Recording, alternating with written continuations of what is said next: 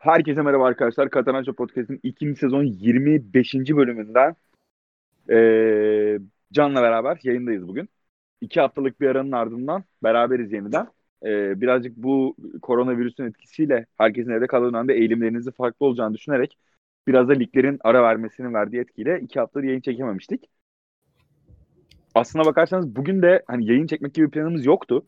Ama oturduğumuz yerde biraz muhabbet kendini Galatasaray'ın ilk yarı ve ikinci yarıki evrimine çevirdi. Biz de dedik ki hani iki hafta yayın çekmiyoruz. Belki sizlerin de ilgisini çeker, biraz dinlersiniz. Biraz teknik analiz yapalım. Biraz bu değişimlerden bahsedelim. İkimizin de söyleyecek şeyler olduğunu fark edince yine başlayalım istedik.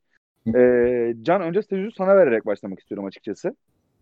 Burada büyük ihtimalle gerek koronavirüs hakkında gerek takipçilerimize dinleyenlere söyleyeceklerin olacağı şekilde e, bir başlangıçta sen yap. Sonrasında konuya gireriz zaten. Evet yani hani bu uzun süredir yayın çekmiyoruz zaten. Hani bir, ne kadar olmuş? 24 Mart'ta en son yayın çekmişiz. Yani neredeyse bir aya yaklaşıyor. Bayağı da olmuş. Ama işte tabii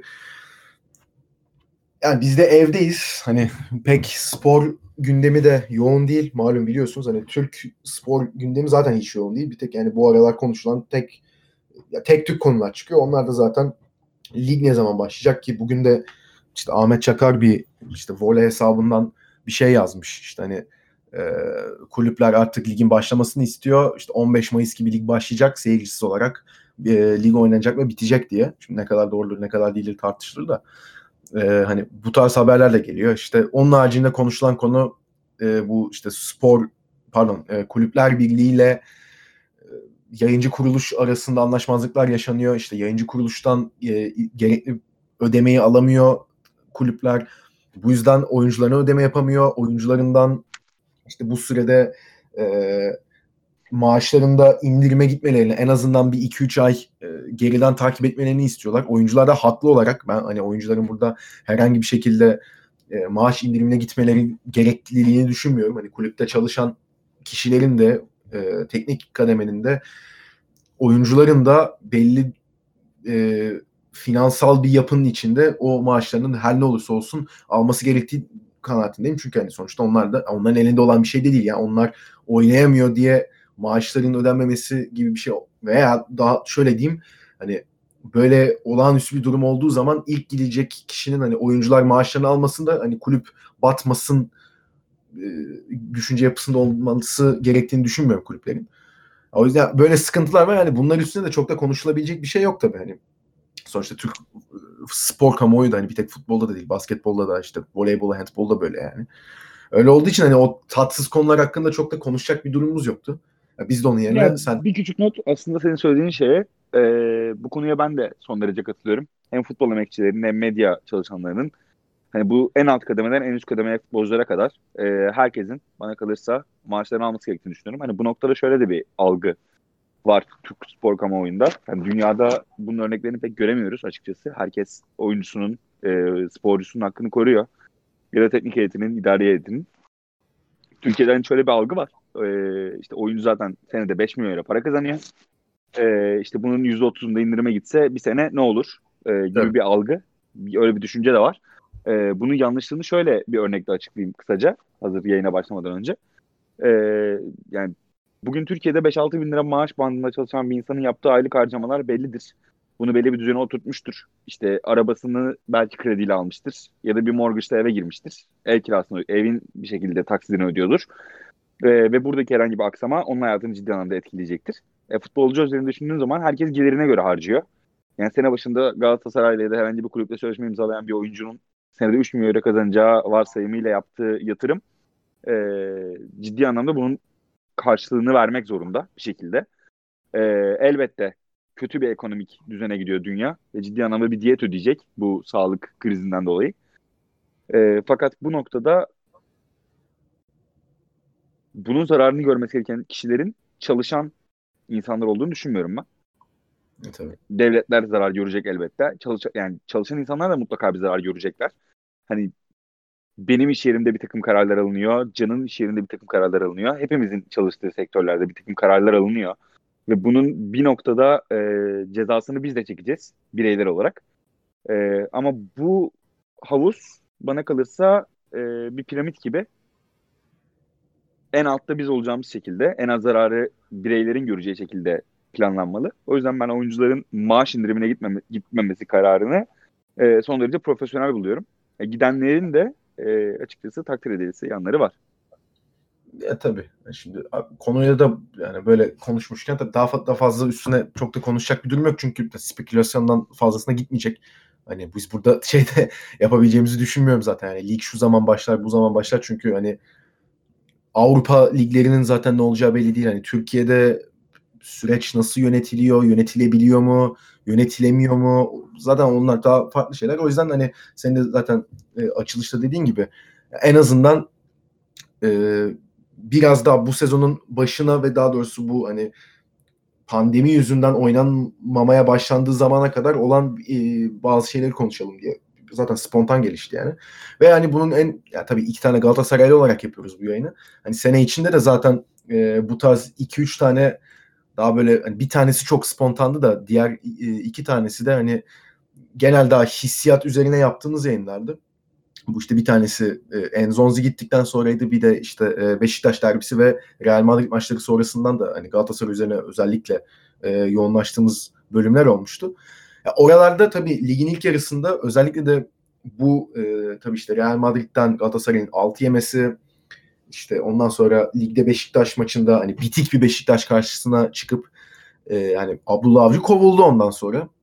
Ama yani Abdullah Avcı'nın e, yani Ekim ayında kovulabilecekken, Kasım başında kovulabilecekken Abdullah Avcı hani Galatasaray sen de zaten bunu daha önce çok kez belirtmiştin hani bir resmen e, hayat öpücüğü Can suyu oldu yani evet. evet. Can suyu oldu aynen öyle senin tabirinde.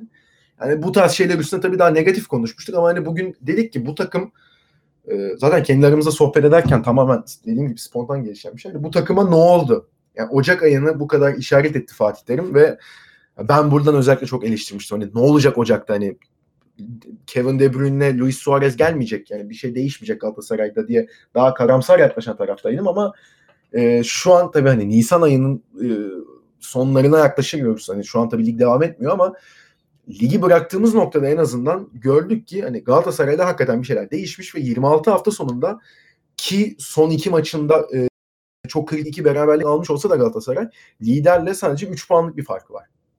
Ve hani e, ligin ilk yarısında ne kadar zor e, gol bulan bir takım olduğundan yani pozisyon kısırlığından bahsediyorduk. İşte e, gol 7 saniye helva gibi dağılan bir takımdan bahsediyorduk ama ondan sonrasında Galatasaray işte ikinci yarı oynadığı 9 maçta 7 galibiyet 2 beraberlik aldı ve namalup şekilde ilerliyor.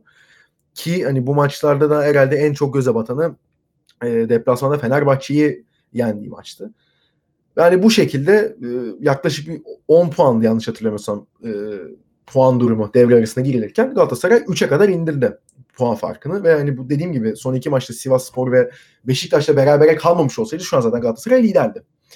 Yani buraya gelirken tabii Galatasaray'ın neler geçirdiğini de iyi düşünmemiz gerekiyor. Yani burada abi ben sana şeyi soracağım. Şimdi devre arasında Galatasaray yani Fatih Terim transferden çok bahsetti ama ya baktığınız zaman takıma öyle e, Galatasaray transfer dönemini hızlı geçirmedi. Yani Onyekuru, işte Sekidika ve e, Marcelo Saracchi'yi aldı Galatasaray. Yani bu, bu üçü haricinde aldığı bir oyuncu var mıydı Galatasaray'ın yanlış hatırlamıyorsam? Yoktu değil mi? Ee, yok. Evet. Evet. hani e, ama burada biraz sözü devralmak istiyorum açıkçası. ee, bir sezon başından itibaren haftalık olarak yaptığımız yayınlarda biz aslında şeyi konuştuk. Ee, Galatasaray'ın haftalık olarak geçirdiği evrimi konuştuk. Yani Fenerbahçe maçı sonrası yaptığımız yayın, Sivas Spor maçı sonrası yaptığımız yayın ve en son Beşiktaş maçını değerlendirdiğimiz 24 Mart'ta yaptığımız yayınlarda e, Galatasaray'da nelerin iyi gittiğini, nelerin kötü gittiğini e, bir şekilde diğer takımlarımıza değer verirken değerlendirdik. Ve bu 7 haftalık galibiyet periyodu son 2 haftalar aldığı iki beraberlikle namalip olması, ilk yarıdan ikinci yarı olan değişimin haftalık olarak değerlendirmesini de yaptık. Ama burada e, yani bu yayını yaparken ki bana kadar esas amacımız şu olmalı. Galatasaray'ın ilk yarı oynadığı oyunla yani en başla en son arasındaki farkı değerlendirdiğimiz zaman evet. ortaya çıkan bu haftalık değerlendirmelerdeki bir, hani bir haftalık gelişim vardır. Bir de baktığın zaman neredeyse işte bu e, Eylül'de başlayan bir lig var. Eylül, Ekim, Kasım, Aralık, Ocak, Şubat, Mart, Nisan e, yaklaşık olarak işte 6-7 aylık bir fark değişim var. Bu arada kötüye gitgide kötüye evrilen bir takım. Sonrasında iyice toparlayan bir takım var. Ya burada bir sürü farklı etmen var. Bunun bir psikolojik boyutu var öncelikle. Galatasaray'ın kazanmaya başladıktan sonra oyuncuların saha içindeki özgüveni, takımın birbirine olan güveni, takım dinamiklerinin gitgide gelişmesi var. Bunu aslında bir cümleyle özetleyebiliriz. Yani bu, bu bunun daha fazla detayını yani psikolog olmadığımız için biz yapamayız. hani şu oldu her bireyde şu gelişti deriz belki ama bu ne bir yayın yapmaya değer bir konu ne de hani üzerine de çok fazla değerlendirmeye tabi tutulacak bir konu bana kalırsa. Ama burada esas yapma, değinmemiz gereken birkaç tane nokta var. Birincisi Fatih bu ligin içerisindeki muhabbette ben bir yayında bahsetmiştim sana karşı. Hoca transferden elbette bahsediyordu. Ee, ve sen hani Kevin De Bruyne, Luis Suarez gelmeyecek bu takıma nasıl bir değişimden bahsediyorsun noktasında bu, bunu o yayında da söylemiştin. Yani bu bizim bu yaptığımız yayından bir iki hafta sonra hocanın bir açıklaması vardı. Yani isimli oyuncularla olmuyorsa ben isimsizlerle oynarım noktasına evrildi. Yani bugün bu noktada bugün baktığımız zaman e, belki de Galatasaray'ın sezonunun hani en değerli oyuncularından bir tanesi Ömer Bayram'dır. Tabii. Ya da hani geçen sezon takıma katıldıktan sonra Galatasaray'ın gol yememesi anlamında iyice takım savunmasını daha iyi yapması anlamında Luyendama varken Luyendama'nın yokluğunda oraya geçen Donk'tur. İşte e, çok çok büyük bir yıldız olmamasına rağmen sol kanadı bıraktığı Nagatomo ve Babel'den Marcel Soratçı Onyekuru ikilisine geçmesidir Galatasaray'ın bu değişimin en büyük farkı. E, baktığın zaman hani Steven Enzonzi'den vazgeçmesidir. Hani tüm bunları düşündüğümüz zaman e, bana kalırsa Galatasaray'ın ikinci yarı bazı doğruları yapmasından değil, ilk yarıda bazı yanlışları yapmasından bahsetmemiz gerekiyor ilk önce. Hı hı. Ee, bu noktada sözü ben sana bir bırakayım istersen. Ee, bu arada sorduğun ilk sorun neydi? Ben şu an konuşmaya başladıktan sonra sorduğun ilk soruyu unuttum abi aslında. Başka bir ya transfer yapmadı bu... diye sordun. Bildiğim kadarıyla Ay, yapmadı ama, evet. Aynen hani buydu yani sen hani bu gelişimi nasıl görüyorsun diye soracaktım da zaten dolaylı yoldan aslında cevaplamış ya ben sana ben sana o zaman pas atarken bir soru yöneltmiş olayım. Hı-hı. Baktığın zaman bir transfer döneminin başındasın ve e, sana bir opsiyon sunacağım. Bu opsiyonlardan bir tanesinde işte Babel gibi, Enzonzi gibi isimli oyuncular var. E, sol tarafında da bana kalırsa hani Nagatomo ile Saracchi arasında ciddi anlamda bir e, kalite farkı yoktur. Şu noktada yoktur. Saracchi çok daha iyi yerlere evrilebilir ileride. Ama bir dinamizm farkı vardır. Bu yüzde yüz. Hatta Nagatomo'nun geçirdiği geçen sezonki talihsiz sakatlık sonrası bu dinamizm farkını çok çok daha net görebiliriz. Ama sezona başlarken sana Enzonzi ve Babel'i mi alacak Galatasaray yoksa sadece Onyekuru'yu mu alacak diye sorsam ne cevap verirdin? Ve bugün vardığımız noktada Galatasaray'ın oyun tarzı anlamında nasıl bir değerlendirmede bulunuruz? Abi ya bu tabii şu an baktığımız zaman Onyekuru tabii ki. Bir de hani geçen sezonun sonunda da e, ya açıkçası biz yazın burada e, transferler yapıldıktan sonra da hani konuştuğumuz zaman yani Galatasaray tarihinin en şaşalı kadrolarından biri kuruldu şeklinde konuşmuştuk. Ve hani Enzonzi'nin ve Babel'in hani zaten yani öyle bir kadro kurulmuştu ki sezon başında hani ligde alınacak işte 23. şampiyonluktan çok artık evet hani Fatih Terim e, Şampiyonlar Ligi'nde bir başarıya gözünü dikti. Hani tabii ki şampiyonluk çok ütopik bir noktada şu an hani bu e, finansal durumu da düşündüğümüz zaman futbol piyasasındaki yani herhangi bir Türk takımının e, zaten Şampiyonlar Ligi'nde şampiyon olması için çok mucizevi şeyler olması lazım ya da ne bileyim Bill Gates falan gelip Fenerbahçe, Galatasaray, Beşiktaş'a yatırım yapar. O ayrı tabii de. Yani hani şu an 4 takım birleşse, 5 takım birleşse şu an Şampiyonlar Ligi şampiyonluğunu oynayamaz. Yani öyle bir şey varken farklı ama hani en azından geçen seneki o hezimeti hani e, gruptan zar zor 3. çıkmıştı Galatasaray. Yani hakikaten çekebileceği en rahat kurallardan birini çekmişti. Hani bunun üstüne tabii farklı zor bir kural çekti. Ama en azından hani üçüncü olur tamam işte çıkar gruptan şeklinde konuşuluyordu. E, o da olmadı. Hani Brüj'le iki maçta e, berabere kaldı Galatasaray ki hani son işte bu içeride oynadığı maçta 90 artı bildi hani haybeden bir gol yedi aslında baktığımız zaman. Hani UEFA'da da devam ediyor olabilirdi şu an ama hani ondan sonra tabii Fatih Terim'in hep belirttiği bu işte Ocak değişiminde Hani sen hep işte bu senin dediğin noktaya geliyorum ben burada. Hani oyuncu almaktan yani transfer yapmaktan çok oyun planı ve hani kimlerle yola devam edilecek, kimlerle edilmeyecek kararlarının e, verilmesi burada şeydi. Bir kere zaten hani kimlerin gittiğini burada iyi bir analiz etmemiz gerekiyor. Yani Enzonzi gitti. Emre Mor e, baya hani kapı dışarı edildi kulüpten. ki yani ilk geldiğinde de ben eleştirmiştim hani ne gerek var hani tamam yetenekli ama yani Galatasaray'da mı kendini tekrar bulacak yani ne gerek var diye. Ee, Enzonzi zaten ilk yarı bitmeden kadro dışı bırakılmıştı. Sonra sözleşmesi feshedildi. Ryan Babel Ajax'a kiralandı. Ee, işte Nagatomo hani satılmak istendi. Satılamadı. Hani o şu an hala kulüpte çalışmalarına devam ediyor ama kendisi de zaten hani sözleşmesi bitiyor. Hakeza Mariano gönderilmek istiyor, isteniyordu. Lines zaten direkt e, bu kadro kayıt açıldıktan sonra hani gerekli işte bu saydığım oyuncular çıkarıldı. Lines hemen kadroya kaydedildi. Ve hani Lines de denendi iki maç ama e, Lines tabii 6 ay top oynamadıktan sonra biraz hani paslı gözükmüştü saha içinde. Hoca orada da ama ilginç bir şey yaptı. Yani ilginçten kastım yani tabii ki Mariano'yu oynatması ilginç değil ama yani öyle bir işte duruma getirdi ki burada hani düşündüğümüz zaman işte sol beke Saratçı kondu. Sol kanada da yani Onyekuru da direkt konmadı bu arada. Hani Onyekuru aslında geldikten bir 2-3 hafta sonra süre bulmaya başladı. Çünkü hani sıtma oldu kendisi. Zaten hani olacak iş değil. Hani 2010 hoş gerçi 2020 senesinde sıtma oldu diyoruz. Şu an virüs yüzünden evdeyiz bir aydır. O başka tabii de. yani şeyi düşündüğümüz zaman çok e, nasıl diyeyim fantastik değişiklikler yapmadı Fatih Terim. Ki hani mesela baktığımız zaman bu işte mesela bir e, Konya Spor deplasman galibiyeti var.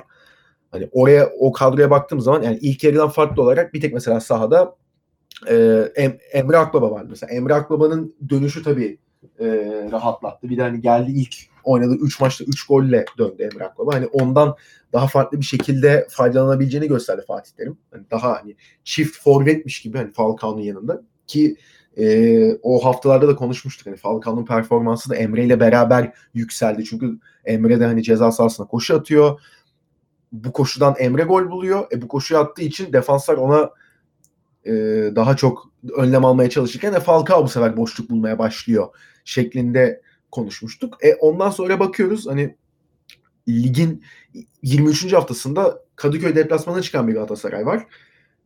O zamana kadar hani takımın belki de vazgeçilmez 3-4 oyuncusundan biri haline gelmiş Emre Akbaba yedekte kalıyor ve Yunus Belhanda ile sahaya çıkıyor Galatasaray. Mesela o gün de maç öncesi çok eleştirilmişti.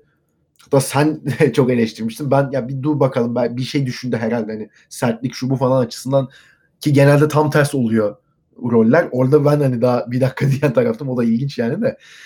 Ee, yani daha farklı şeyleri yapabileceğini gösterdi burada. Ve hani ilk yarıdaki sıkıntı ya tabii ki Fatih Terim'in kazanmak istememesi gibi bir durum söz konusu olamaz. Yani Fatih Terim şey yapmıyordur diye düşünüyorum. En azından ona inanmak istiyorum. Yani her sene hani bir challenge geliyor karşımıza. İşte bir sene e, geçen sene mesela 2018-2019 sezonunda işte kendisi 13 maç ceza aldı. Ligin üçte birini kaçırdı. Neredeyse daha fazlasını hatta neredeyse yarısında yoktu yani Fatih Terim takım başında. İşte e, ligin ilk 20 haftasında forveti yoktu.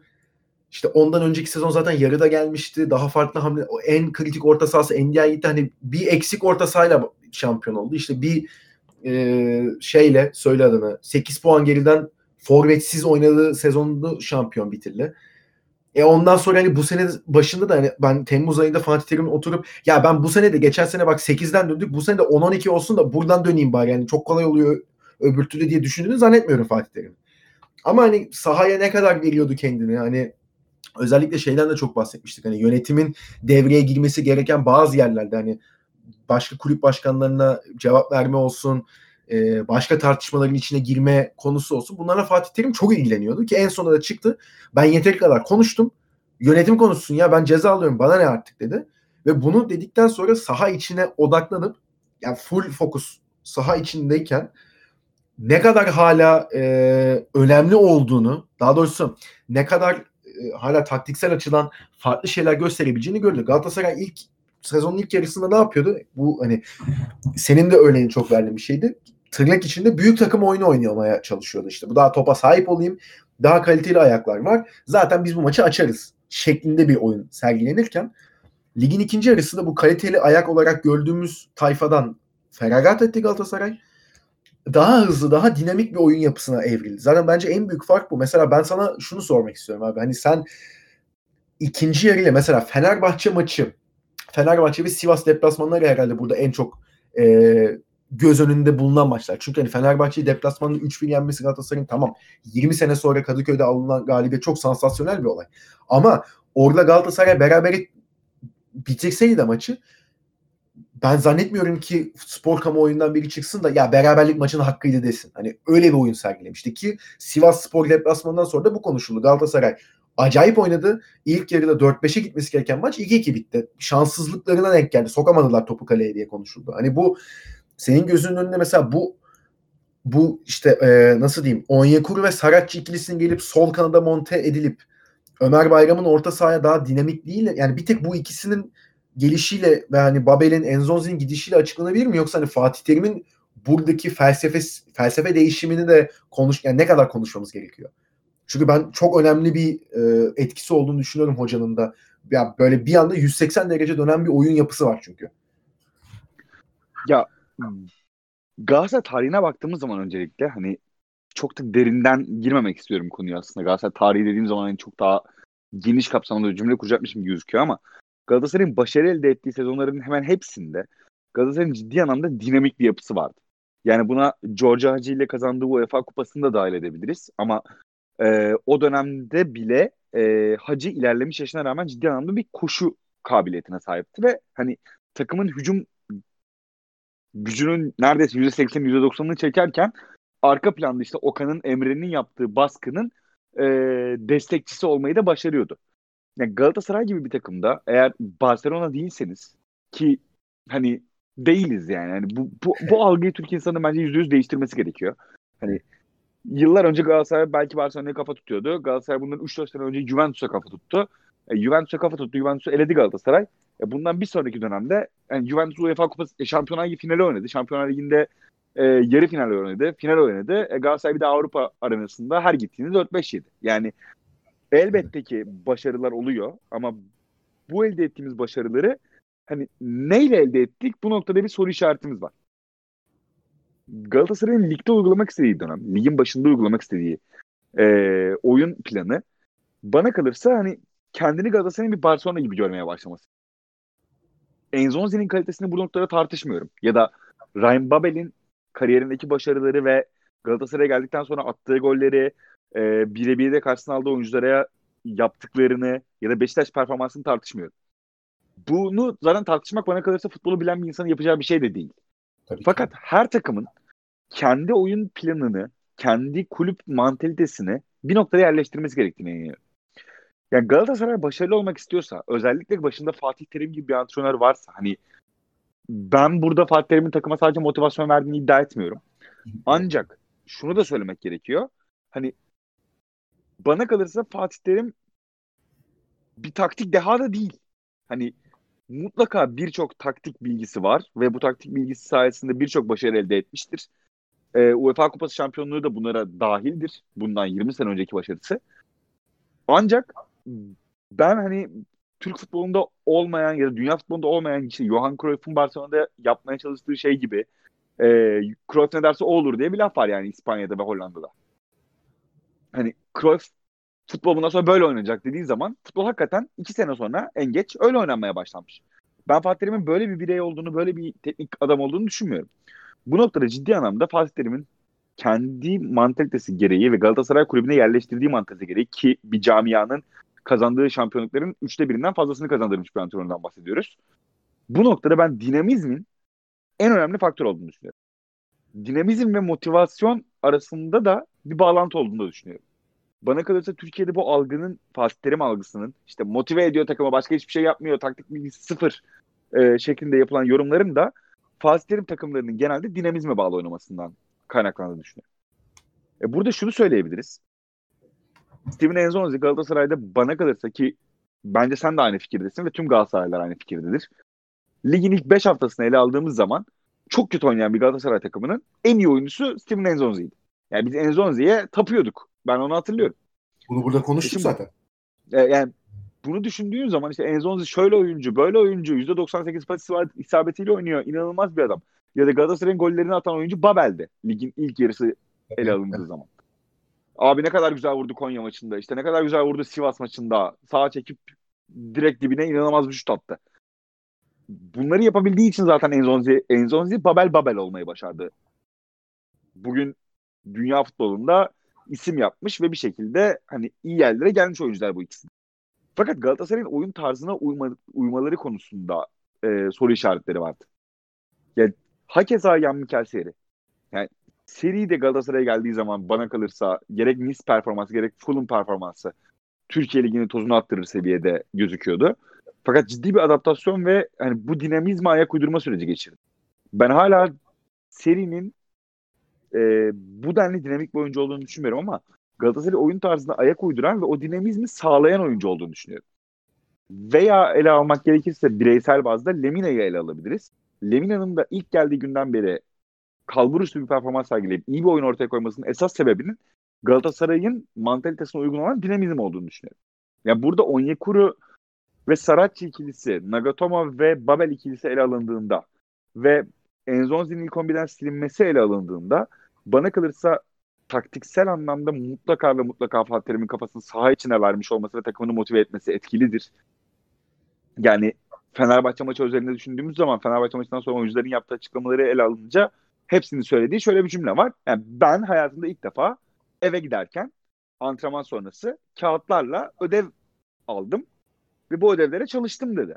Fatih Terim de oyuncularım ödevlerine çok iyi çalışmışlar. Ben de hayatımda ilk defa oyuncularıma ödev verdim antrenman sonrası eve giderken dedi. Ya bu ciddi anlamda takımın ve Fatih Terim'in ve teknik heyetin kafasını saha içine yönlendirdiğini gösteriyor. Ama öte yandan baktığımız zaman da bu üç oyuncunun yerini alan diğer üç oyuncunun işte Onyekuru Saratçı ve e, ikinci yarı itibariyle full kadroda yani ilk 11'de sürekli oynamaya başlayan serinin e, Lemin e, Babel, Nagatomo ve Enzonzi'ye göre takıma dinamizm, kat, dinamizm kattığını görüyoruz. Ya burada o isimli oyuncular, isimsiz oyuncular arasındaki farkın da altında yatan kelimenin, altında yatan mantalitenin ben dinamizm olduğunu düşünüyorum. Bu ciddi anlamda etkili. Fakat sadece bu mu? Burada ben de topu sana atayım birazcık. Hani bir takımın dinamik olması, bir takımın işte ilk yarıda topladığı 27 puanın e, 23'ünü ikinci yarıda 10 maçta toplaması anlamına mı gelir? E, birazcık sana burada pas atmak istiyorum. Ben dinamizm değiştiğinden, dinamizm kelimesinin e, anlamını bulduğundan Galatasaray'da ve mantalitenin tam olarak şu an oynayan oyunculara uyduğundan eminim. Ama başka değişen sence ne Galatasaray'da bu başarının gelmesini ikinci yarıda? Ya dinamizm tabii ki hani o şeye genel olarak hani Fatih Terim'in başarılı dönemlerine baktığımız zaman tabii ki en önemli etkenlerden biri ama hani ya tabii ki ben de burada şeyi savunmayacağım. Fatih Terim taktik bir deha veya hani işte Türk futboluna, dünya futboluna, ya Türk futboluna verdi bence ama yani dünya futboluna herhangi bir yön veren harekette bulunduğunu konusunda tabii ki iddialı değilim ama hani ya ben taktiksel açıdan açıkçası hani sen bir tık daha aşağıda gördüğünü söyledin ama ben hani e, değişik ve farklı şeyler yaptığını düşünüyorum. Yani mesela o UEFA zamanının da hani o 96-2000 arasında düşündüğümüz zaman bu, bu ara zaten hani evde çok yapacak iş olmadığı için e, o sezonlardan işte ne bileyim gollerdir, belli maçların özetleridir falan onlara da bakıyorum. Yani mesela o zamanki kadroya baktığımız zaman mesela hani UEFA kadrosunda UEFA finaline çıkan kadroda işte hani daha hani e, baklava 4-4-2 gibi oynayan işte orta sahada işte forvet arkası Hacı e, işte savunma önünde daha üçlü bir orta saha gibi 4-3-1-2 diyeyim hatta. İşte Suat, Ümit ve Okan üçlüsünü görüyorsun. Yani o maç Emre Belezoğlu zaten kaç cezalısıydı. Sezon ilk yarısında Tugay oynuyordu. Ama hani bu oyunculara baktığın zaman ya, tabii ki orta sahada çok dinamik oyuncular bunlar da.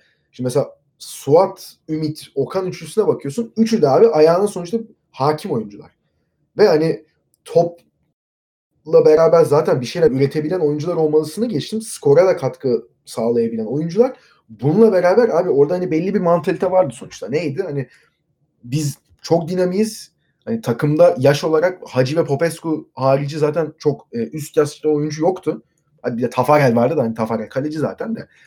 E, e, biz topu kaptırdığımız zaman aslında şu an hani gegenpress olarak dediğimiz şeyin benzer halini oynayan bir takım. Yani topu kaptırdığın saniye karşı prese olabildiğince en, yani olabilecek en hızlı şekilde topu kapıp ra- rakip savunmayı hazırlıksız yakalayıp bunun üstünden de hani sonuçta o topu kapan oyuncuların da ayağına hakim olan oyuncular olması gerekiyor ki bunu yap- yapabilmek için. o şekilde son, skora sonuca gitmek. Yani ki hani bunu bir şekilde oynamış Galatasaray o dönemde. Hani mesela sonra Fatih Terim'in ikinci dönemine bakıyorsun tabii bu, bu o kadar olmuyor. İşte üçüncü dönemine bakıyorsun e, sezona daha yine bir, biraz çalkantılı giden bir Galatasaray vardı. Sonra yine bir Fenerbahçe maçı içeride oynanan 3 birlik galibiyet. Kanatlara e, o zaman Engin daha şey Engin o maç e, kırmızı kart cezalısıydı da Emre Çolak'ın kanada gelmesi ki Emre Çolak bir kanattan çok daha çok hani forvet arkası gibi hep lanse ediliyordu. Kazım oynuyordu ama orta sahada Melo Selçuk ikilisi hani Melo o defansif şeyi yapıyor. Elmander'le Baroş vardı o sırada. Elmander zaten hücumda hani kattıklarının yanında bir de aynı zamanda inanılmaz pres yapıyordu.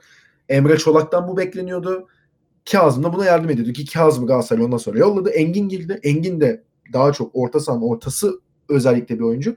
Ya yine aslında hani rakibi boğabilecek ama hani bunu işin pres kısmında da yapabilecek. Bununla beraber topu aldığı zaman rakibi kapatıp boşluğu yaratacak oyunculara sahipti. Hakeza ondan sonraki sezon işte Hamit geldi. E, Snyder'la Drogba geldi. Bunları yine yaptı Galatasaray. İşte Burak bu sefer işin e, nasıl diyeyim pres kısmına yardım etti. Ne oldu? Drogba geldikten sonra ama mesela oyun tipini değiştirdi Fatih Terim. Burak daha bitirici kısma geçti. Drogba defansı üstüne çeken ve Snyder de orada Selçuk ve Hamit'le beraber hani bitirici pasları veya şutları yapacak oyuncu konumuna geldi. E bu son dönemine bakıyoruz. İşte ilk e, geldiğinde işte Donk'la Fernando'yu beraber oynattı. Geçen, hakeza geçen sene NDI'yi aldıktan sonra Emre Akbaba'nın da sakat bulunduğu kısımda yine hani daha senin dediğin o dinamik kısmına geliyorum. Din, yine dinamik oyunculardan oluşmuş orta sahaya çıkıyordu işte. Ndiaye, Fernando, Belhanda. Yani çok fiziksel açıdan inanılmaz güçlü bir takımdı Galatasaray geçen sene. Ama hani bunu hani sadece yapılı olmaları değil senin dediğin o dinamiklikle de sağlıyor. Ama işte bu e, dediğim gibi sadece hani Galatasaray bassın topu kapsın ondan sonra zaten golü bulurla değil hani belli bir şeyler de gösteriyordu. Bu sezon ama ilk yarısında hani daha dinamik olmayan oyuncular vardı. Evet. Hani daha nasıl diyeyim saha içinde e, hareket kabiliyeti çok yüksek olmayan oyuncular. Enzonzi mesela benim gördüğüm en garantici oyuncu. Galatasaray tarihinde daha fazla hani e, aman işte sağa sola bulaşmayayım, top kaptırmayayım, ben garantiye gideyim, yüzde yüze gideyim. Benim verdiğim pas yüzde yüz isabet oranıyla verdiğim kişiyi bulsun orada araya biri girmesin şeklinde oynuyordu. E bunu oynadığı zaman da karşı takım diyordu ki ya tamam ben hani kapanayım açamayacaklar beni zaten. İkinci yarıda mesela bu Fenerbahçe maçı ve Sivas maçı özelinde de hani ortaya bir şey koyuyor ve hani buradan sadece o motivasyon ve dinamizmle açıklanabilecek şeyler değil. Çünkü şey maçında Fenerbahçe maçında Galatasaray topa sahip oldu. Neyi gördük burada? Abi benim Onyekurum var. Falcao'm var. Sol sağ kanatta da Feguli var. Feguli zaten orta saha gibi oynuyor. Yani aslında yine o 4-3-1-2'ye dönüyor bir şekilde Galatasaray orada. Feguli forvet arkasına geliyor. Onyekuru soldan kayıyor. Çift forvetle oynuyor Galatasaray gibi. Falcao ve şey. Şimdi Falcao'ya dikkat ediliyor. Onyekuru'nun alameti farikasını araya kaçıyor. Orta sahamda kim var? Seri var, Belhanda var, Ömer var. Ömer e, çok iyi, tamam dinamik şu bu. Ama ayağı onlar kadar değil. O daha topla ileriye dribbling atabilecek rolü ona veriyor seri ayağı çok iyi. Araya pas atar bu adam. Belhanda da geri zekalı mı? Geri zekalı. Ama gördüğü zaman o pası atabilecek bir oyuncu. Ne yaptı? Onyekuru'ya oğlum koşacaksın dedi. Seri ile Belhanda'ya da demiş ki belli ki yani. Siz de bu herife pas atacaksınız. Niye? Çünkü Falcao da demiş ki sen stoperlerle uğraşacaksın abi. Sen bu maç gol atmasan olur. Onyekuru atacak çünkü. Hani burada mesela belli bir taktiksel düzeni görüyorsun. O mesela benim çok hoşuma gitmişti. Sivas maçında da bunu yaptı Galatasaray.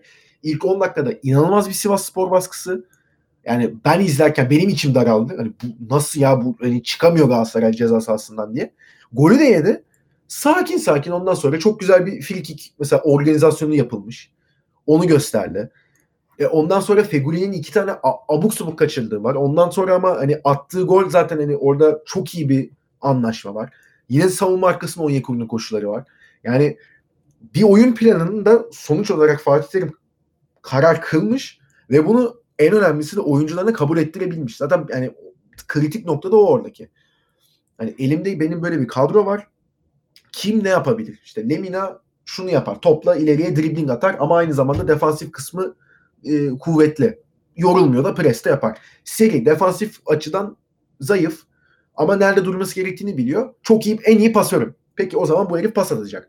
Ömer defansı da iyi. Hücuma da bu sene tamam işte topla ileriye dribbling atabiliyor. Adam geçebiliyor topla ve bir şekilde boşluk yaratabiliyor işte. Onyekuru soldan koşu atıyor. Feguli daha teknik. O bunu yapıyor. Yani o rolleri oturttu. İşte benim Ya işte, burada bir çok hızlı çok affedersin bir ara, bir daha araya girmek istedim. Sana bırakacaktım istiyorsun. Bak son bir şey daha söyleyeceğim çünkü. Hani mesela burada hani sen bu oyuncu rollerinin keskinleşmesinde bir etki görüyor musun? Ve hani ilk yarıda sence nasıl diyeyim bunu hani sen şunu yapacaksını mı anlatamadı Fatih Terim? Hani Enzonzi'si işte Babel'i yani onlar dinlemedim. Çünkü hani mesela ikinci yarıya baktığımız zaman da Galatasaray mesela Adem Büyük'ten de Emre Akbaba'dan da Ömer Bayram'dan da alabileceği maksimum verimi aldı Fatih Terim ve hani buna bağlantılı olarak sence hani biraz daha Türk ağırlıklı oyuncularla mı çalışması gerekiyor mesela? Hani sen başında dedin ya yayının hani yüksek profildense bir tık daha düşük profilli ama ben benim istediğim her şeyi yapabilen oyuncu olsun profili mi gerekiyor? Ya bence burada algıyı doğru yönetmek gerekiyor. Ee, bayağı özlemişim bu arada kayıt almayı. Çünkü tam araya gireceğim noktadan bir pas attın bana. Ee, yani orada şunu söyleyebilirim. Oyuncular, özel oyuncular, özel isimler size maçlar kazandırabilir. Yani bugün Galatasaray Kadıköy deplasmanında çok çok iyi bir defans ağırlıklı kadroyla çıkıp çok çok kötü bir oyun sergileyip Fenerbahçe'nin baskısıyla e, şansının da yardımıyla o topu kaleye sokmayıp e, Babel'in 35 metreden 2 sezon önce Beşiktaş'a attığı gol gibi bir gol atıp e, bir buçuk sezon önce Beşiktaş'a attığı bir gol gibi bir gol Beşiktaş'tayken Fener attığı gol gibi bir gol atıp 1-0'lık Babel'in golüyle de bir galibiyet alabilir.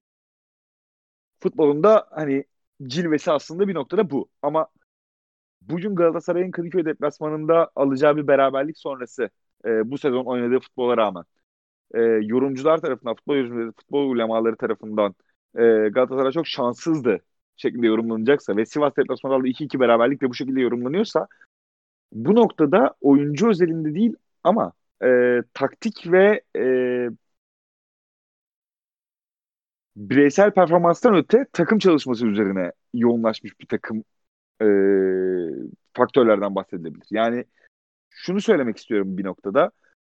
Senin bu saydığın etmenler işte Onyekuru'nun araya koşu atması, Falcao'nun defans üzerine çekmesi, Ömer'in driplikleri çıkması, takıma dinamizm katması, Selin'in ve Berandar'ın araya pas atma yeteneğinden Galatasaray'ın maksimum düzeyde faydalanabilmesi ve bu rollerin oyunculara verilmesi bir noktada e, Galatasaray'ın oynamak istediği oyun planına uygun aynı zamanda oyuncuların da en iyi özelliklerinden maksimum yararlanmasını sağlayan bir şey. Yani buna günlük hayatımızdan da bir örnek verebiliriz. Ben sana gidip de işte yani sen finans işi yapıyorsun şu anda. Ben sana gidip de işte çalıştığın şirketin pazarlama departmanında şuna gideceksin, sunum yapacaksın.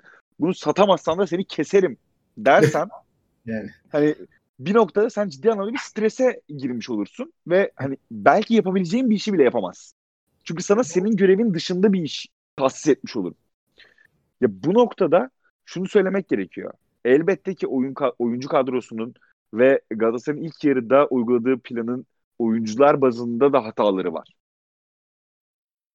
Ancak şunu da yani esas bence faktör bu noktada teknik heyetin yaptığı hatay. Galatasaray'ın ikinci yarıda hatadan dönmesi yani baktığın zaman Galatasaray teknik kadrosu ve Fatih Terim özelinde düşündüğün zaman Galatasaray ikinci yarı mükemmel bir oyun ortaya koyuyor. Ama bir noktada da şunu söyleyebiliyorsun. İkinci yarı bunu bu kadar iyi yapabiliyorsan ilk yarı neden yapamadın?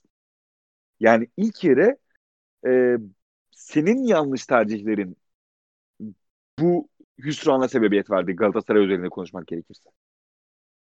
Yani 27 puan toplayıp hani kümede kalmaya çalışan bir takımın 27 puan toplaması belki çok çok iyi bir şeydir ama Galatasaray üzerine düşündüğün zaman bu bir hüsran ve bu hüsrana sebebiyet veren sen e, geldiğin zaman Galatasaray'ın başına işte bu Göztepe maçıyla geldin Tudor'un ayrılması sonrası ve tamamen senin kurmadığın bir kadro. Yani evet. belki yani Muslera ve Selçuk İnan hariç hiçbirini senin almadığın oyuncular ve yani bu kadroyla 3-5 maç bu şekilde ilerlesen kamuoyu algısında ve Galatasaray taraftarının algısında şu olabilir.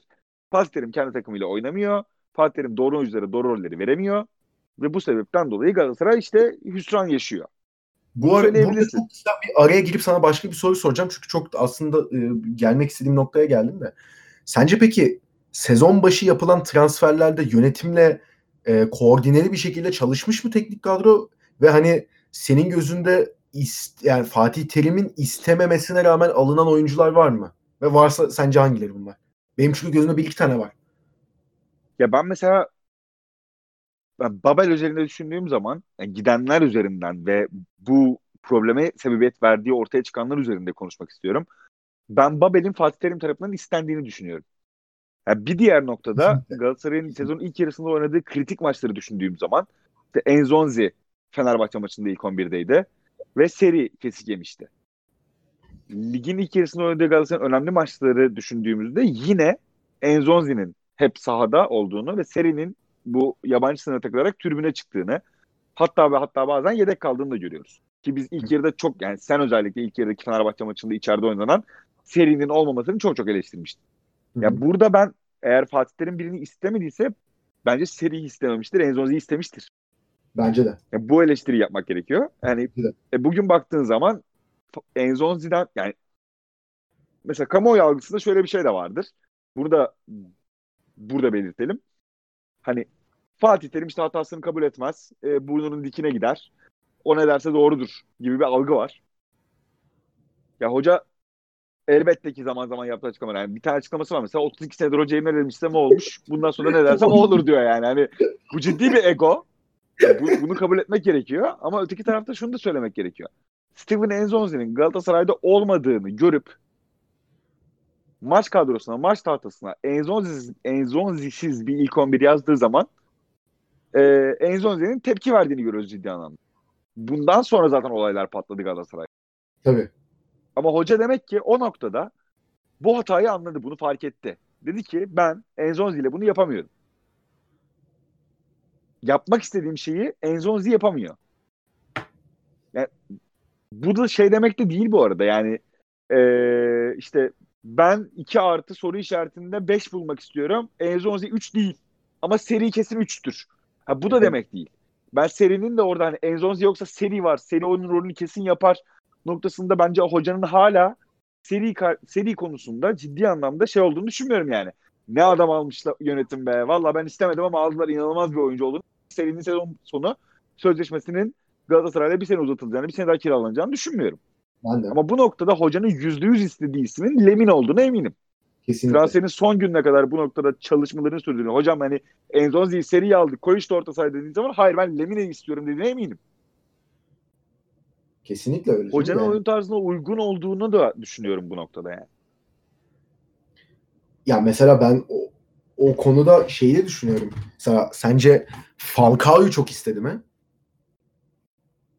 Ya orada şu şu cevabı verebilirim. Transfer döneminde Hasan Şaş'ı basının önüne gönderip yaptırdığı bir açıklama var hocanın. Yani ben antrenman yöneteceğim git bu sefer de sen konuş diyerek yapıldığı çok bariz olan bir açıklama. o açıklamada isimler söylüyor. Falcao diyorsunuz. Falcao diye bir şey yok diyor. Ama Temmuz hani. Evet evet ama şunu da söylemek gerekiyor. Ya Galatasaray yönetimi her ne kadar yani Seri, Lemina, Enzonzi, Falcao, işte Saratçı, Onyekuru gibi transferleri tamamlamış da olsa ligin ikinci yani şu an göz önüne alındığında e, Babel ya da bunlardan bir tanesi sayılabilir. Ee, yani yine forvet transferi yapmayı beceremeyen bir Galatasaray yönetimi. Yani transferin Tabii. neredeyse son gününde gelen bir Falcao transferi.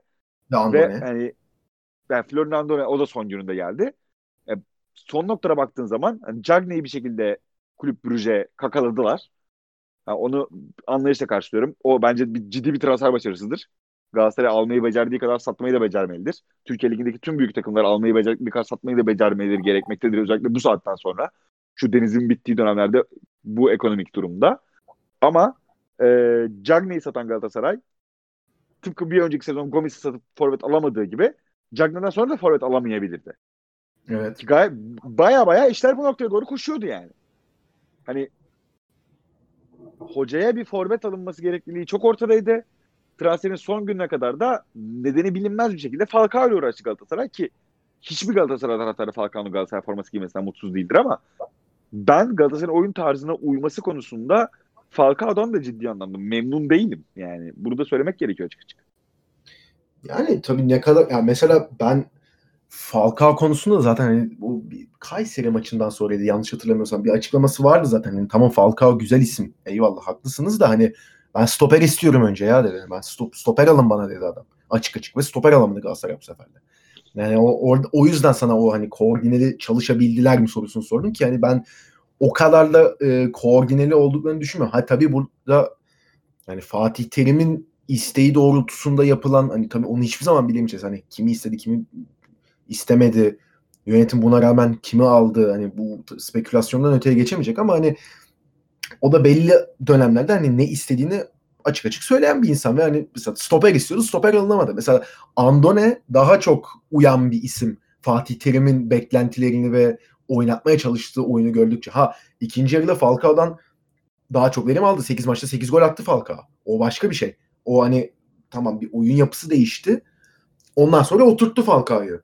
Ama hani ligin tamam hani sakat olduğu dönem vardı Falcao'nun da sakat olmadığı dönemde de öyle hani çok pozisyona giriyor hali de yoktu Falcao'nun. Bu hani takımda takımın geneliyle veya işte hocanın düşündüğü oyunla veya takımın forvetiyle olan e, uyumuyla bağdaştırılabilir belki. Yani sonuçta sezon başı baktığımız zaman tamamen yenilenen bir Galatasaray kadrosu vardı. Hani defans hattı hariç yani işte Nagatomo, Marcao sakatlanmadan önce Luindama işte sağda şey e, Mariano kalede de Muslera. Yani bu beşliyi çıkarıyorsun. İlerideki altı kişi genelde yeniydi yani Feguli haricinde.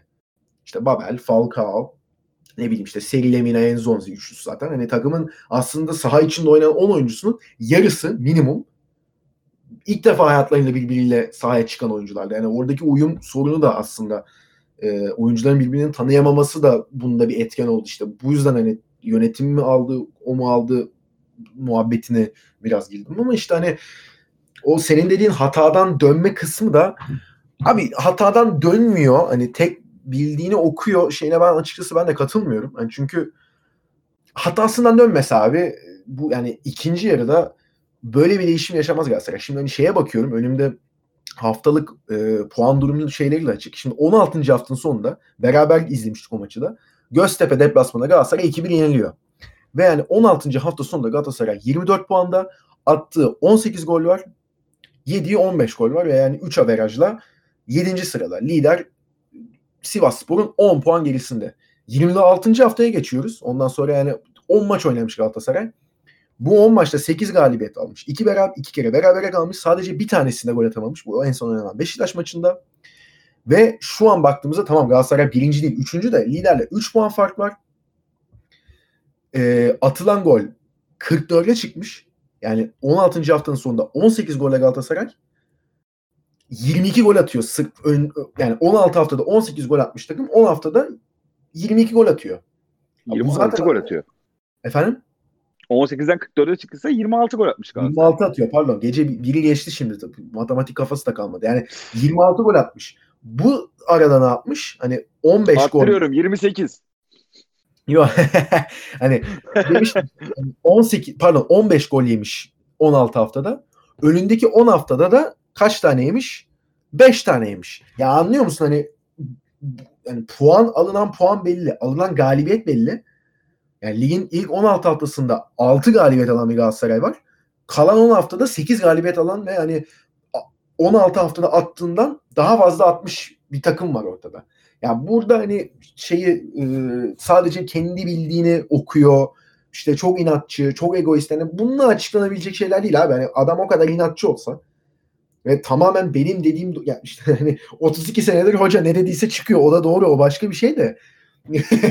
yani kendi bildiğini okuyor şeyini bence tamamen yıkabilecek bir şey bu ve dediğim gibi tamamen saha içine konsantre olmuş bir Fatih Terim olduğu zaman abi ne olursa olsun hala Türk futbolundaki en önemli figür. Zaten öyle de taktiksel açıdan da yani Okan Buruk'u burada tartışabiliriz tabii kendisi çok daha genç. Yani Fatih Terim'e herhalde en denk isim Şenol Güneş diyebiliriz. Yaş açısından da. Ya başarı açısından denk biri yok Fatih Terim'e. O zaten ayrı da hani yaş açısından işte çalıştırdığı takımların profili, işte katıldığı turnuvalar şunlar bunlar arasında düşündüğüm zaman en denk isim herhalde Şenol Güneş. Ben hani ne olursa olsun hala Şenol Güneş'in bile taktiksel açıdan yani ama dediğim gibi yani sadece sağ içine konsantre olacak. Yani işte atıyorum Konya Spor deplasmanından sonra kazanmış olsa bile çıkıp e, Ali Koç'la, Ersun Yanal'la, ne bileyim Ahmet Nur ile polemiğe girmeyen tamamen sadece hani soru geldiği zaman bile ben bunlar hakkında konuşmayacağım. Ya işte yönetim isterse konuşur. Bak maç içinde şunu yaptık, bunu denedik. Bu tam olmadı. Bunu biraz daha ge- geliştireceğiz şeklinde konuşan bir Fatih Terim'in e, en önde olduğunu düşünüyorum hala ve hani kendisi de yani tabii bu şeyde de bu hastalığı geçirdi. Şimdi e, bundan sonra hani zannetmiyorum ki bu isteğinde işte hırsında o Galatasaray şeyinde bir azalma olmaz. Azalma olsun.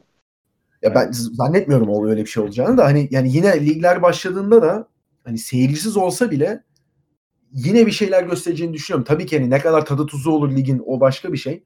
Ama yani şeyi düşünüyorum ben. Bu Beşiktaş maçı oynanmasaydı e, yani o hafta oynanmaması gerekiyordu maçın. O başka bir Bir puan geride Galatasaray zirveden. Bir puan geride Galatasaray.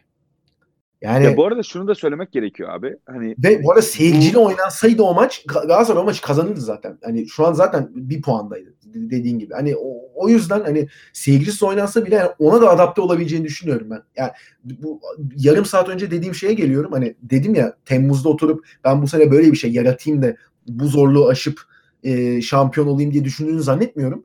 Ama hani her sezonda belli yani o da tabii ki insan şansıyla alakalı bir şey herhalde. Her sezonda belli bir hikaye oluyor. Onu da aşıyor. Ha bu da şey olursa yani pandemi çıktı, dünya kırıldı. Ligler bir şekilde oynanıyor. Seyircisiz oynanacak ama yapacak bir şey yok son 8-9 hafta. Se- ya, olan tamam deyip seyircisiz de şampiyon olursa artık yani başka ne kaldı bilmiyorum zaten geriye. ya burada hani hazır herkes evdeyken bu yayını dinleyen şunu bir söylemek istiyorum. Aslında varmak istediğim nokta en başından beri oydu. Orada bana pas attın ama bunu, değer, bunu değerlendiremedim. yani herkes mesela bir evinin salonuna baksın şu an. Ee, mutlaka böyle göz zevkine hitap eden e, renklerden seçilmiş bir koltuk takımı, buna uygun bir televizyon ünitesi, buna uygun bir televizyon boyutu, işte ne bileyim buna uygun bir yemek masası ve yemek masası uygun koltuklar görecektir bu bunu en pahalı düzeyde satın alan insanlar için de geçerli. En alt gelir düzeyinde işte ortalama hani olabilecek en uygun fiyata satın almış insanlar için de geçerli. Hani kendi göz zevkine hitap eden ve birbiriyle uyumlu şeyler görecektir. Ha, burada şunu söylemek gerekiyor. Ben sezonun ilk yarısında sahip olunan Galatasaray kadrosunun Steven Enzonzi'li, işte Babel'li Galatasaray kadrosunu hani mükemmel bir turuncu koltuğun önüne konmuş harika bir yeşil masa olarak düşünüyorum anladın mı? İkisi de çok iyi ama asla ve asla birbirlerini tamamlamıyorlar. Ya bunu Abi, tamamlayabilmek tam olarak, için ciddi tam olarak, uyumlu bir şey gerekiyor. Heh, kullanman gereken deyimi söyleyeyim mi? Tam olarak burada. Tabii abi. Abi ya bu kusura bakmayın da yani o at sikine konan kelebek denir ya. Hani hani ya, ta, tam, bir, tam bir, o bir, yani Galatasaray futbol takımları bence bir puzzle parçası gibi. Yani puzzle evet. gibi. E, Ve her parçasının birbirini bir noktada tamamlaması gerekiyor. Yani bu noktada saydığımız ikinci yarıda oturan Galatasaray düzeninde hani sen bunlara tek tek değindin. Falcao senin görevin bu. Çünkü golü Onyekuru atacak. Dediğin noktada e, bu puzzle parçası çok ciddi oynak bir hal alabiliyor. Yani Galatasaray Fenerbahçe deplasmanına giderken oyun planında Falcao stoperler üzerine çekmesi ve Onyekuru'nun gol atması varken Galatasaray Sivas'a gittiğinde bundan sadece iki hafta sonra ligin tepesinde oynayan bir başka deplasmana gittiğinde Sivas Spor Teknik Direktörü'nün kafasından ya çok affedersiniz e, ya Onyekuru Fenerbahçe'nin ağzına sıçtı. Ben bu Onyekuru'yu kapatayım bir şekilde dediği noktada bu sefer de sen o puzzle parçasını o şekilde öyle güzel tamamlamışsın ki bu sefer de Onyekuru'ya şunu söyleyebiliyorsun. Oğlum sen hiçbir şey yapmasan bile bunların iki tane adamı senin üstüne bulunacak. Falcao'cum bu sefer de golü sen atacaksın kardeşim diye. Evet. Yani. Bu sefer Falcao geldiği noktada iş, bundan iki hafta sonrası oynanmadı. Galatasaray yine bir deplasmana gidecekti. İki hafta sonra ya Falcao bir gol attı bir asist yaptı Sivas deplasmanında. Bak bu herif iyi oynuyor bunu tutalım dendiği noktada bu sefer de arka plandan şunu söyleyebileceksin. Abi Feguli'yi çağıralım ya. Feguli gel bakayım oğlum. Bak bu ikisini kapatacaklar bugün bu sefer de sen oynayacaksın diyeceksin. Hı. Ve üçünü Zaten... üst üste kullandığı Hı. noktada bir sonraki deplasmanları bu sefer üçünden birini opsiyon olarak seçme şansına sahipsin. Hı. Çünkü rakip hani elinde bulunan çünkü sen daha iyisin. Yani burada şeyden bahsetmiyorum yani sen elinde işte Sercan Yıldırım, Engin Baytar, Emre Solak gibi üçlü olur. E, rakip dörtlü zaten bu üçünü de kapatabilir. Bu üçünü de kapatma şeyine sahip olabilir. Ama elinde Falcao, Onyekuru, Feguli gibi bir üçlü varsa arkasında Seri Belanda varsa e, bir şekilde o golü yaratırsın ve o pozisyonu yaratırsın. Golü bulamasan bile. Ve o noktada sen oyun planını oturtmuş sayılırsın artık. Ama yani ligin ilk yarısında sen elinde işte birbirine oturmayan, birbirini tamlamayan puzzle parçaları varken rakibin eline şöyle bir koz vermiş oluyorsun. Rakip bir orduyla savaşmıyor. Ee, üç kişi bir kişiyi öldürüyor. Sonra bir başka senaryoda üç kişi başka bir, bir kişiyi öldürüyor aynı maç içerisinde. Ve sen yani her seferinde e, bir şekilde ulaşmak istediğin sonuca ulaşamıyorsun. Yani biz bir ortalama takım oluruz. İşte İtalyan oluruz. Sassuolo'yu tutarız. Ee, ya da işte Türkiye Ligi'nde her sene ligde kalmayı garantileyen işte ne bileyim Konya Spor, Gençler Birliği yani bu tarz bir takımın mensubu oluruz. Ya bu noktada şey diyebilirsin. Ya öyle bir takım kuralım ki parçalar birbirini tamamlamasa bile bizi ligde tutmaya yetsin. Parçalar birbirini tamamlamasa biz orta sıraları her türlü alırız. İyi kaliteli oyunculardan kuralım takımımızı. Bunu İleride bir oyuncu koşsun mesela. Ciğersiz ol. Tam bir Anadolu takımı şey. Adam öyle düşünüyorlar yani. Normal ya, olarak. Bu mantığı kurabilirsin ama hani bu yaptığımız yayının sonunda şey de çıkmasın ortaya. Ya Galatasaray Ligi'nin ikinci yarısında oynadığı işte 10 karşılaşmanın 8 galibiyet 2 beraberlikle tamamlamış. Ee, o zaman Şampiyonlar Ligi kurası baştan çekilse Bürüş, PSG, Real Madrid grubu çıksa Galatasaray gruptan çıkar. Bunu da söyleyemeyiz. Yok tabii canım. Ya bunun için de bu sefer e, demin verdiğim ev örneğindeki gibi göze hoş gelen ama gerçekten çok kaliteli bir e, koltuk takımı almanız gerekir. Abi o durumda da ben hani şeyde de senin dediğine katılıyorum. Ee, Şampiyonlar Ligi kurası tekrar çekilse e, Galatasaray hani mesela ya gidip yine Real Madrid'de 6 yiyebilirdi abi. Galatasaray kendi sahasında da Real Madrid'de 6 yedi. Ben sen de o maçtaydın. Ben de o maçtaydım. Yani Galatasaray maç öne bile geçebilirdi. Hani çok çok iyi oynamıştı Galatasaray. Bayağı işte Diego Lopez yanlış hatırlamıyorsun bu sırada şey Casillas yedekti. Abuk subuk şeyler kurtardı. İlk yarıda Melo'nun şutu şu bu. Hadi bir kontradan Isco attı. İkinci yarının başında Burak Yılmaz bomboş pozisyonda penaltı noktasının üstünden lamba gibi top geldi. Dışarı vurdu kafayı. Döndü ondan sonra Ronaldo öküzü 3 tane attı. Ona yapacak bir şey yok. Ronaldo çünkü o. Bizim bütün defans hatta yere yatırdı, yatırıp attığı bir tane gol var. Yani hani orada 7 Galatasaray 6'yı. Hiç kimse de ertesi gün ulan biz nasıl 6 yeriz ya falan demedi. Tam tersine ya. Bence Galatasaray Şampiyonlar Ligi'nde uzun vadede oynadığı en iyi maçlardan bir tanesi. Aynen öyle. Aynen öyle. Ya bu yine olabilirdi. Hani ama bu sene abi Galatasaray öyle bir e, ki Real Madrid deplasmanı mı daha kötü, Paris deplasmanı mı bilmiyorum. Hani ikisi de çok kötüydü çünkü ama hani benim aklımda en son oynandığı için herhalde Paris deplasmanı kalmış. Orada oyuncuların o hali, o Enzonzi'nin e, serinin, seri de öyleydi abi mesela seriyi oradan nasıl döndürdü o, işte maharet o yani aslında da maçı bıraktılar abi. Hani baya seri beni çıkar ya diye çıktı. Enzonzi maçtan sonra abuk subuk şeyler söyledi. Yani takım öyle bir haldeydi ki Paris zaten şey oldu oynarken. Yani 5 tane attı. İstese o maç 10'a 12'ye giderdi bu arada. Hani o Beşiktaş'ın e, dalgası geçiren 8-0 yani hikaye kalır yanında. Real Madrid maçı da öyle de en son oynanan maç Paris maçı olduğu için diyorum. Hikaye kalırdı gerçekten. Beşiktaş ya ben şeyi çok net hatırlıyorum. Bizim yani, takımda Falcao'nun hani bir abi olarak bu oyuncuların yani rakip takımdaki oyuncuların onun büyüklüğünü bilen insanlar olarak işte ne bileyim Donk'un fiziksel gücünü bir tehdit olarak kullanmasıyla hani Ferhat diye ya da hani başka birkaç oyuncuya Paris Saint Germain'den hani çok affedersiniz bakın bize taşak geçiyorsunuz geçmeyin sıkıntı çıkacak burada dediğini evet, evet. gördüm. Hani Tabii Falcao Mbappe ile konuştu. Beraber de oynadı onlar. Zaten Mbappe tapıyor Falcao'ya şey yüzünden. Monaco'da beraber şampiyon da oldular. Monaco ya şey e, Falcao Mbappe'yi çekti konuştu ya. Neymar'ı da aldı yanına. Bir, bayağı hararetli bir şeyler anlattı orada sahada. Hakikaten ben bunu dediğine o kadar eminim ki senin dediğin şekilde. Yapma saçmalamayın artık diye. Ya o dalga geçme durumu ciddi anlamda evet. oluyordu sahada. Mesela evet. Real Madrid'de bunu yaşamazsınız. Real Madrid atar.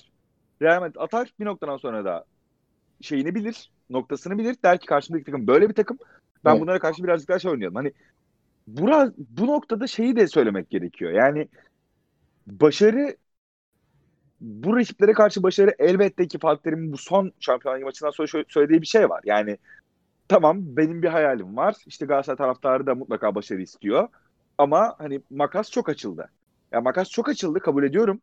Yüzde yüz hani ben Galatasaray'ın Şampiyonlar Ligi şampiyon olmasını bekleyerek hiçbir sezona başlamıyorum ya da öyle bir kadroyu kursa bile belki Şampiyonlar Ligi şampiyonu olamaz Galatasaray. Bunun da bilincindeyim ki olamayan bir sürü takım var. Bunun Paris Saint-Germain örneği, City örneği hani çok fazla örneği de var. Ama bir noktada baktığın zaman da bu sezon oynanan bir işte Barcelona Kızıldız maçı var. Yani Evet. ya da geçen sezon Liverpool karşısında Sparta- hani vura vura Sparta- giden Liverpool'un Kızıldız deplasmanında 2-0 Evet. kaybetmişliği var. Yani burada Galatas yani Galatasaray taraftarı Avrupa'ya yeniden damga vurmak için elbette ki bir maç kazanmayı beklemiyor. Ee, ama iyi bir oyun ortaya konmasını bekliyor. Yani Paris Saint Germain karşısında içeride alınan 1-0'lık mağlubiyetten sonra Galatasaray taraftarı hani ki Paris bana kalırsa o maçta 5 atabilirdi. Tabii, Yani tabii, bunu da yatsımamak gerekiyor. Ama Galatasaray taraftarı gitti. Sahada oynayan ilk 11'in tribüne yani oynayan tüm oyuncularını tribüne çağırdı. Emeğiniz için teşekkür etmek anlamında bir alkışladı. Hepsini soyunma odasına alkışla uğurladı. Çünkü Galatasaray orada Paris Saint Germain'e bir baş gösterdi. Yani Evet. 5 de yiyebilirdi ama orada gol de atabilirdi. Ya zaten Deplasmanlarda bu, bu- böyle bir performans asla göstermedi. Ben Galatasaray'ın dediğimiz gibi e, bugün bu kurallar yeniden çekilse yine aynı başarısızlığı elde edeceğini de düşünüyorum. Hani o da ayrı bir konu. E, ama hani farklı bir şeyler gösterildi sahada en azından. Hani o ben o yani şu ikinci yarıdaki oyunu en azından hani dediğim gibi Fatih Terim o sırada şu anki konsantrasyon seviyesini göstermiş olsaydı ya en azından dediğim gibi yine Real'den 6 yerdi, Paris'ten 5 yerdi. Onunla bir, bir şey demiyorum ya. O yapabilecek bir şey yok çünkü. Hani adamların yani tek başına Mbappe'ye ödenen şey 180 milyon euro ödemişler. Mbappe'ye 220 ödemişler Neymar'a. Yani 400 milyon euro. Şimdi bu 400 milyon euro demek 5 tane Galatasaray demek. Hani böyle bir durum varken tam yani belli işte adamlarla makasın olduğu nokta. Ama hani bir şey gösterebilirsin. Brüj gitti. Real Madrid deplasmanında Barnabeu'da 35 dakikada iki tane salladı. Ondan sonra gücü yetmedi. 2-2 bitti maç. Ama puan aldı. O, puanı aldığı için çıktı gruptan zaten Brüj 3. olarak. Hani kimse Galatasaray'dan şey beklemiyor. Tamam işte Brüj'e içeride dışarıda sallarız. 6 puan. İşte e, içeride bir şekilde Real'i yeriz. Kötü Real'i. 9 oldu. Bir de işte Paris'te de beraber kalsak 10 puan götürür ya bizi falan. Ya abi bunu yani 2000-2001 sezonunda işte o Lucescu ile çeyrek final gören Galatasaray diyebiliyordu. Niye? UEFA şampiyonu olmuş ve makas o sırada bu kadar açık değil. UEFA şampiyonu olmuş. Süper Kupayı almış. Acayip donanımlı bir kadrosu var ki o kadrodan da zaten yanlış hatırlamıyorsam Hakan Şükür harici ayrılan bir oyuncu da yoktu ki Hakan Şükür gittikten sonra Jardel geliyor. Yani yerine de daha iyisi geliyor. Yani Lucescu daha farklı bir profil tamam. Fatih Terim'e devam edilse belki gidilebilirdi ama ben spor yorumcularının hep dediği yani bir Türk takımı en çok orada yaklaştı Şampiyonlar Ligi şampiyonluğuna bir daha da o, o şey gelmez diye. O zaman kaçtı tren. Çok açıldı fark. Yani şu an zaten öyle bir şey dediğim gibi mümkün değil. Ama yani en azından bir şey göstersin. Yani renk katan takım. Yani Galatasaray taraftarının da burada aslında senin benim de şeylerimizi biraz beklentilerimizi değiştirmemiz lazım. Yani Galatasaray yani bir Avrupa Fatih'i kıstası altında hep konuşuluyor. İşte şunu yendi, bunu yendi, buraya gitti, burada oynadı, bunu aldı, bunu kazandı falan. Tamam çok güzel yapıldı bunlar da. Abi artık olmuyor. Artık yani işin finansal açısından da şeyi biraz kabullenmesi gerekiyor. Yani biz tamam buraya geldik de bizim beklentimiz gruptan çıkıp çeyrek final oynamak değil. Ya tabii ki öyle bir beklentiyle Fatih Terim yaklaşıyordur. O başka bir şey de hani taraftar beklentisi ya biz renk katan bir takımdan fazlası olamayız şu an şeklinde olması gerektiğini düşünüyorum. Yapacak bir şey yok. Tabii ki bunu yedirmesi kolay değil. Seneye de Galatasaray Şampiyonlar Ligi'nde oynasın. Yine ilk maç biz seninle uyuyamayacağız. Ya yine bekleyeceğiz. Ulan yener miyiz acaba falan diye. Ama yani o değişen şeyi de biraz işte kabul etmek de gerekiyor. Bir saate de devirmişiz bu arada. Ya kabul etmediğin noktada bana kalırsa hani her zaman hayal kırıklıklarıyla bo- boğuşacaksın. Ve o boğuştuğun hayal kırıklıklarının bir türlü içinden çıkamayacaksın. Yani şeye gelemeyeceksin anladın mı? Hani 15 sene boyunca şey diyebiliriz. Hadi bu sene çeyrek final oynayacağız. Ama bir noktada şunu kabul etmen gerekiyor. Ya ben bir renk katmaya çalışayım. Ben bu sene Paris'e oynadığım oyunu içeride yine kaybedeyim ama Paris maç bittiği zaman ben o maçı hatırlıyorum. Maç bittiği anda Neymar kadroda yoktu sanırım. Icardi ile beraber işte Cavani birbirlerine işte alkış yapıyorlardı. Bravo kazandık. Bu deplasmandan çıktık diyorlardı. Evet. Adamlar sevindi Galatasaray deplasmanı yendikleri için. Mi? 50 bin kişinin önünde birazcık da şanslarının yardımıyla Galatasaray'ın yani şanssız şanssız oldukları dönemler de vardı, pozisyonlar da vardı. Ama o maç berabere de bitebilirdi. Kayıp da edebilirlerdi. 1-0'lık bir galibiyet aldılar ve gayet mutlulardı. Ben içeride oynadıkları Galatasaray maçından sonra hepsinin hani ya beyler duşumuzu alalım çok affedersin siktirip gidelim buradan yani 5 tane attık zaten dediğini düşünüyorum. Yani. Ama işte içerideki maç öyle değildi Galatasaray'ın öyle. Galatasaray'ın bunu bir standarda oturtması gerekiyor. Ya ben bu lige renk katayım. Ben bu ligin en zorlu takımlarını en azından iç sahada oynadığım maçlarda bir zorlayayım. Değil mi? Belki buradan hani bir, be- bir beraber bir galibiyet çıkarırsam olur da işte yani ben Galatasaray'ın Juventus'u elediği seneyi de hatırlıyorum. Yani çok Galatasaray Juventus'u eleyemezdi yani. Kar Karşısında yağdı. işte ne bileyim Teves'li, Llorenteli, işte ne bileyim e, Pogba, Vidal, Pirlo. Buffon'lu, Pogba, Vidal'li, Pirlo'lu bir takım vardı. Ya Galatasaray'da Snyder, Drogba vardı ama ben o maçın ertelenene kadar, kar yağmaya başlayana kadar ki kısmını hatırlıyorum. Tabii canım. Ya Galatasaray tribünden çıkan tek ses ohtu yani. Hani sürekli olarak hani Llorente vurdu, direğin dibine çıkıyor oh diye değil mi? Galatasaray taraftarı rahatlıyordu. Çıtır çıtır pozisyona giren bir Juventus vardı. Ne zaman ki kar yağdı, maç ertelendi. Ertesi gün Abdurrahim Albayrak Juventus'un hücum edeceği, 45 dakika hücum edeceği sahanın tarlaya dönmesini sağladı. Ya Pirlo'nun attığı pas Tevez'e gitmeden 40 metre önce kalıyordu zeminde. Abi, Ama Galatasaray'ın aldığı her top rakip kaleye gidiyordu falan. Yani bunları Galatasaray yaptığı zamanında bu olmazdı yani. şey hiç unutmayacağım ya o kar yağdı ve maç işte tatil edildi yani tam tatil edilmeden önce sahaya giren o turuncu kösele ayakkabılı adamları koşturan elinde faraş taşı gibi. Ve sahanın sadece bir yarısını silmişlerdi değil mi o sırada? Kulüj maçında da öyle olmuştu çünkü onu hatırlıyorum. Sahayı su bastı. Abdurrahim Albayrak devre arası geldi. Burayı sileceksiniz, burayı silmeyeceksiniz dedi. sadece bir yerde. Aynen, bunu, bunu, bunu çok sık yapıyordu Galatasaray. Yaptı yani daha önce içeride oynadığı maçlarda. Ama hani kıs, yani kıssadan hisse varmak istediğimiz nokta. Juventus'u da eleyemezdi Galatasaray. Ama orada işte bir şeyleri oraya getirmek, orada harcadığın emek, saha içinde harcadığın emek tabii ki. Yani burada ben Abdurrahim Albayrak'ın yaptığı sahanın bir yarısını silin kısmını övmüyorum yani. Ama o noktada saha içinde harcadığın emek yani bu sene getirmez, seneye getirmez ama e, bir noktada sana şeyi getirir. Hani ben bu FFP'yi de kıssadan ise iyi bir şey olarak görüyorum Galatasaray için. Herkesin eleştirdiği ya da kötü baktığı ya başımızda bir FFP belası var diye baktığı şey aslında UEFA'nın ya da işte futbolu yöneten en üst düzey birimlerin bir noktada şu kararı vermesi anlamına geliyor. Ya beyler siz kendinizi yönetemediniz, sıçtınız, batırdınız. Yani öyle. Ben bir size bir sınırlama getireyim. Bir 3-4 sene bir idare edin. Bakın böyle de olduğunu görün. Hani böyle de olduğunu görün derken işte sattığı kadar alabilen ve sadece 10 milyon euro satış yapabilen Galatasaray'ın 10 milyon euro transferle Şampiyonlar Ligi şampiyonu olduğunu görün değil. Ama böyle de bir şekilde idare ediyorsunuz yani. Şampiyonlar Ligi'ne gidiyorsunuz. 30 milyon euro senede size para veriyorum. 5 yiyorsunuz, 6 yiyorsunuz. Yine az kalsın UEFA'ya gidiyorsunuz 90 gol yemeseniz. Yani bunları yapabildiğinizi bir görün. Kiralık oyuncularla işte idare ederek ne bileyim birazcık daha böyle ayağını yorganına göre tutarak yapılabildiğini bir şeylerin görün. Ki iki senedir şampiyon oluyor Galatasaray bu şekilde. Lig, kendi liginde. Bunu gördükten sonra da ben bunu kaldırdığım zaman gidin ayağınızı yorganınıza göre uzatın. Ha, bir sene boyunca 10 milyon euro adam satın 10 milyon euro o adamı yetiştirin. Ne bileyim işte Galatasaray belki Ozan Kabak denen genç adamı hani böyle bir başında bela olmasa çıkartmayacaktı. Çıkartsa belki Semih Kaya zamanı yaptığı hatayı yapıp yani Semih Kaya mesela ligin tozunu attığı bir dönem var Semih Kaya dediğimiz adamın.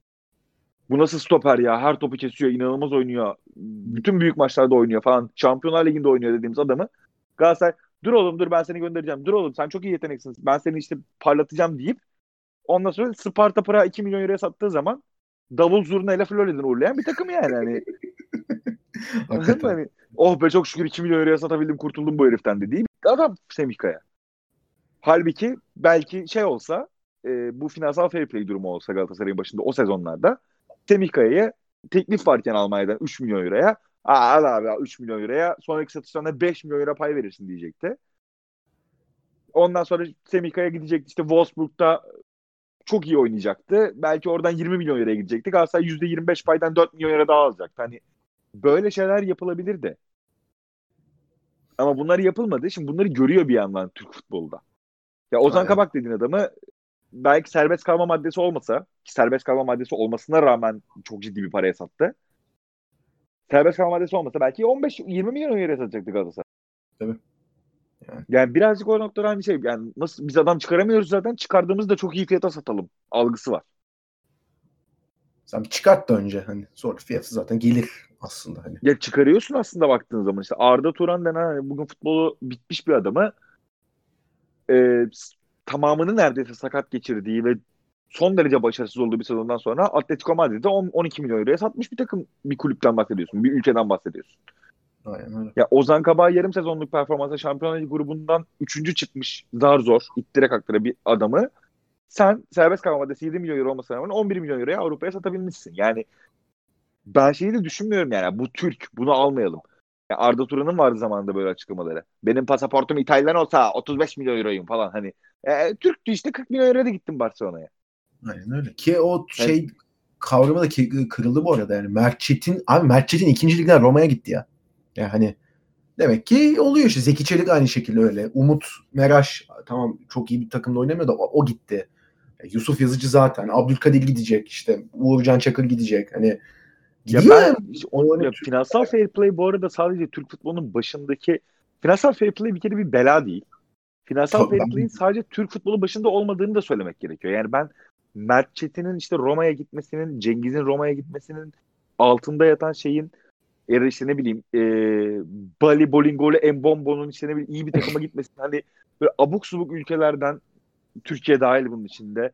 Avrupa'nın 5 büyük liginde boy göstermesinin altında yatan sebebin de aslında şey olduğunu düşünüyorum yani. Bu finansal fair play'in uygulanmadığı takımların da ya abi biz bak böyle böyle belalar var. Biz bunları şimdiden kendimize alalım ders. Yani yarın öbür gün bu bela bizim başımıza da gelebilir diye yaptığını düşünüyorum. Ya ben Schalke'nin Ozan Kabak'ın turşusunu kurmak için 15 15 milyon euro aldığını düşünmüyorum Stuttgart'tan. 15 aldım 30'a satayım diye aldığını düşünüyorum. Aynen öyle. Ya burada Kaç birazcık hani yayını dinler mi bilmiyorum. Ben özellikle göndereceğim Berkay'a bunu. Hani Berkay beraber geldiniz mi dediğim noktaya gel yani demesin. Yani bu da değil söylemek istediğim şey. Elbette 33 yaşındaki Falcao'nun bir takımın santraforu olması gayet doğaldır. Çünkü o Falcao'dur. Ama yani o sahada yer alırken defansın yani stoper hattında da işte 22-23 yaşında Marcano'nun da yer almasını istiyorum. Ondan tutacak performansın e, yarın öbür gün Avrupa'nın 5 bir takıma transfer olmasını da istiyorum. Bunu illa Türk oyuncularla yapmak zorunda da değiliz. Hem biz Türk futbolu olarak hem yani Avrupa'da mesela İtalya'da işte Roma'nın Mert'i alması mesela. Yani yok mu İtalya stoper cenneti yani. Ama Hı. adam geliyor buradan Mert'i buluyor, alıyor, transfer ediyor. Tutarsa diye deniyor şansını. Yani bana kalırsa bizim bunu maksimum düzeyde yapmamız lazım ki baş etmeyi başarabilelim. Aynen öyle. O zaten yani... yani konu nereden nereye geldi? Galatasaray Galatasaray diyorduk. Tabii aynen kaçınılmaz şey de geliyor. Abi istiyorsan kapatalım bu arada. 1 saat 15 dakika olmuş çünkü. Şeyde de. Olur olur ya. Özle, özlemişim özlemişim ya. Evet, özlemişiz tabii. Neyse çok da şey yapmadan hani o yüzden senin de ağzına sağlık. Senin ağzına sağlık. O zaman hoşça kalın. Hoşça kalın.